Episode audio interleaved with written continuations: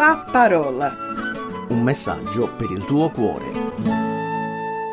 Ciao, sono Franco Liotti, uno dei responsabili della Chiesa Evangelica di Colle Valdelsa in provincia di Siena. Sono molto contento di essere anche in questa occasione in vostra compagnia. Io sono nato in una città eh, sul mare, però devo dire la verità, il mare non mi ha mai attirato più di tanto. Sono invece molto attratto dalle montagne, soprattutto dove la vegetazione si dirada ed emerge quella roccia viva che sembra quasi palpitante. Però mi sono chiesto, e lo chiedo magari anche a te, ma cosa sono le montagne? Eh, potremmo dire che le montagne non sono altro che delle enormi sporgenze che si innalzano svettanti verso il cielo. Un bel pensiero. Però fra le montagne più famose, ce ne sono veramente tante, meritano una citazione senz'altro le spettacolari eh, montagne rocciose nel nord degli Stati Uniti, nel, nel Nord America, con i loro favolosi canyons. Ci sono poi le Ande nel Sud America, eh, le Alpi e gli Appennini nel nostro paese, e l'Italia è piena di montagne. E non possiamo certo ignorare l'imponente catena dell'Himalaya, che comprende molte delle vette più alte del mondo, fra le quali spiccano l'Everest, eh, il K2. Ecco perché l'Himalaya viene comunemente definito il tetto del mondo. E c'è da dire che anche se siamo abituati ad ammirare le montagne al di sopra della crosta terrestre, la loro presenza non è una caratteristica esclusiva delle terre emerse, ma anche ci sono negli oceani. Talvolta le montagne sottomarine raggiungono addirittura eh, la superficie delle acque, formando così delle isole. Un esempio, in tal senso, lo abbiamo con le isole Bermude, con le Azzorre, che sono delle montagne sottomarine emerse al di fuori delle acque. Il fondo dell'oceano, comunque, è letteralmente percorso da catene montuose, da pianure e da profondissime valli che definiamo fosse. Rimanendo comunque in tema montano, bisogna spendere qualche parola anche per gli iceberg, queste montagne bianche galleggianti che navigano sui mari circostanti il Polo Nord. Gli iceberg si formano in seguito al distacco di enormi blocchi di ghiaccio dalla banchisa polare. L'iceberg quindi è una specie di figlio del ghiaccio che si stacca dai genitori andandosene a zonzo per i mari squagliandosi lentamente e, come dire, sperperando così tutta la sua riserva gelata, navigando verso mari più caldi. Gli iceberg eh, possono avere un'estensione di molti chilometri e possono superare anche i 120 metri d'altezza, ma la parte che emerge è solo la punta del suo blocco veramente enorme. Infatti la parte sommersa di questa vera e propria montagna galleggiante è da 7 a 10 volte più grande della parte emergente dalle acque. Osservare una montagna galleggiante deve essere uno spettacolo veramente affascinante, ma gli iceberg possono essere anche molto pericolosi se ignorati o sottovalutati. Infatti, fu proprio per un errore di valutazione che il transatlantico Titanic, o se preferite Titanic, si inabissò, si scontrò con uno di questi iceberg ed affondò nel 1912 provocando la morte di oltre 1500 persone. E dopo aver detto qualcosa sulle montagne di ghiaccio, mi sembra obbligatorio dire qualcosa anche sulle montagne infuocate, cioè i vulcani. I vulcani sono come delle montagne estremamente vivaci, a volte saltellano addirittura, e modificano spesso la loro altezza dopo le varie eruzioni. Anche in Italia, naturalmente, abbiamo queste spettacolari montagne sbuffanti. Una di esse è il famosissimo Vesuvio, che sorge sulla sponda orientale del Golfo di Napoli, col quale crea un paesaggio unico al mondo che ha ispirato numerosi poeti, pittori, musicisti.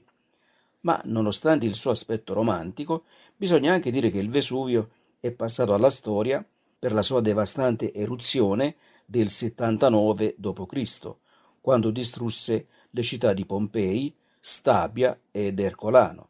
Poi l'altra famosa e fumosa, dobbiamo dire, montagna di fuoco sul nostro suolo italiano è l'Etna, altrettanto famoso, che è anche il più alto vulcano dell'Europa. Questo vulcano, l'Etna, è tanto attivo da avere bisogno, per sfogarsi, oltre del tradizionale cono centrale, ha bisogno di numerose bocche laterali, dalle quali erutta molto spesso tonnellate e tonnellate di lava incandescente. L'eruzione più disastrosa dell'Etna risale al 1669, quando distrusse parzialmente anche Catania. Insomma, dalle romantiche e vivaci montagne di fuoco è proprio bene stare a debita distanza. Ora però vorrei descriverti la più importante di tutte le montagne. Non è importante perché è la più alta di tutte, anzi, a dire la verità, è talmente bassa che non è neppure corretto definirla montagna. E non è neanche la più bella, anzi, potrebbe essere inclusa fra le più brutte a causa della sua forma tondeggiante e di certe cavità che la fanno somigliare a un teschio umano.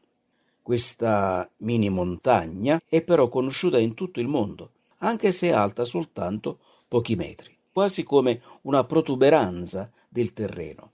Ma fu su questa protuberanza che ebbe luogo la crocifissione di Gesù Cristo. Sì, sto parlando della montagna che è nota con il nome di Golgota o Calvario. Su quella specie di costone roccioso, alto solo pochi metri, il figlio di Dio, Gesù Cristo, fu crocifisso.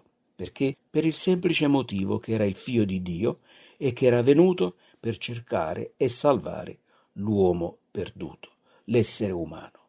Quindi Gesù Cristo, dando la sua vita sulla croce, si sostituì a ognuno di noi, a me, a te, affinché chiunque crede in Lui e lo accoglie come proprio Salvatore e Signore personale, non sia condannato all'inferno, ma riceva il perdono di Dio e quindi la vita eterna.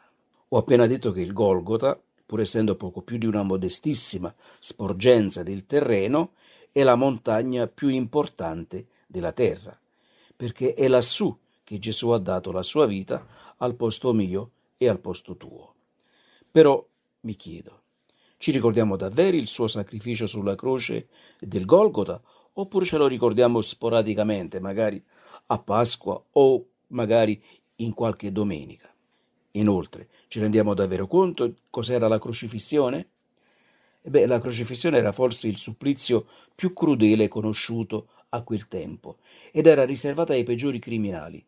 E Gesù ha subito proprio quel tipo di tortura per darci la possibilità di essere salvati. Nel descrivere la crocifissione di Gesù, così scriveva l'Evangelista Luca.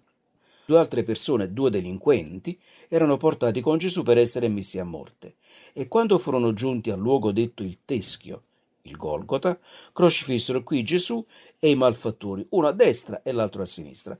E Gesù diceva, Padre, perdonali, perché non sanno quello che fanno. Il popolo stava a guardare e anche i magistrati si facevano beffe di Gesù e anche i soldati lo schernivano e uno dei malfattori che era crocifisso lo ingiuriava dicendo Ma non sei tu il Cristo? Salva te stesso e anche noi.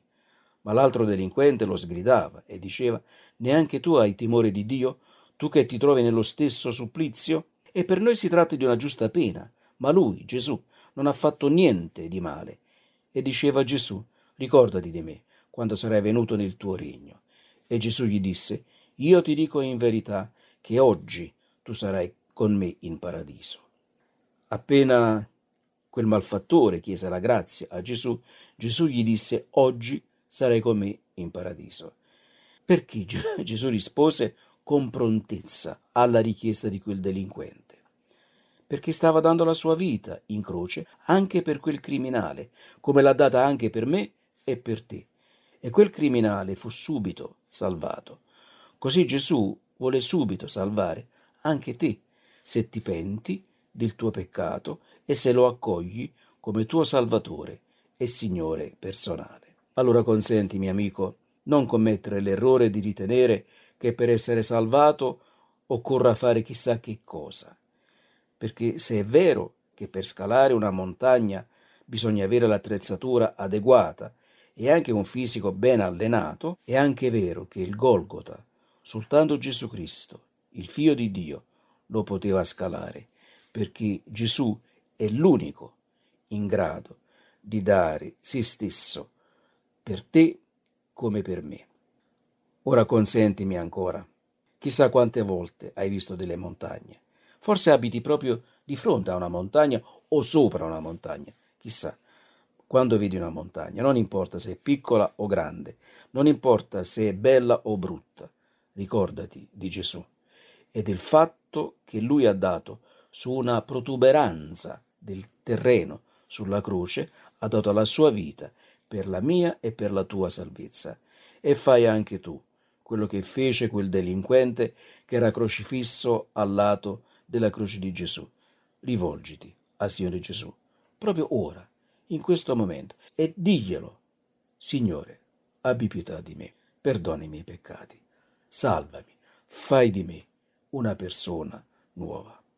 Io spero con tutto il cuore che tu prenda questa decisione proprio ora. Che Dio ti benedica e a risentirci alla prossima occasione. Ciao. La parola. Un messaggio per il tuo cuore. Se ti è piaciuto questo programma, allora scarica l'app di CRC e scopri di più. Condividilo con gli amici.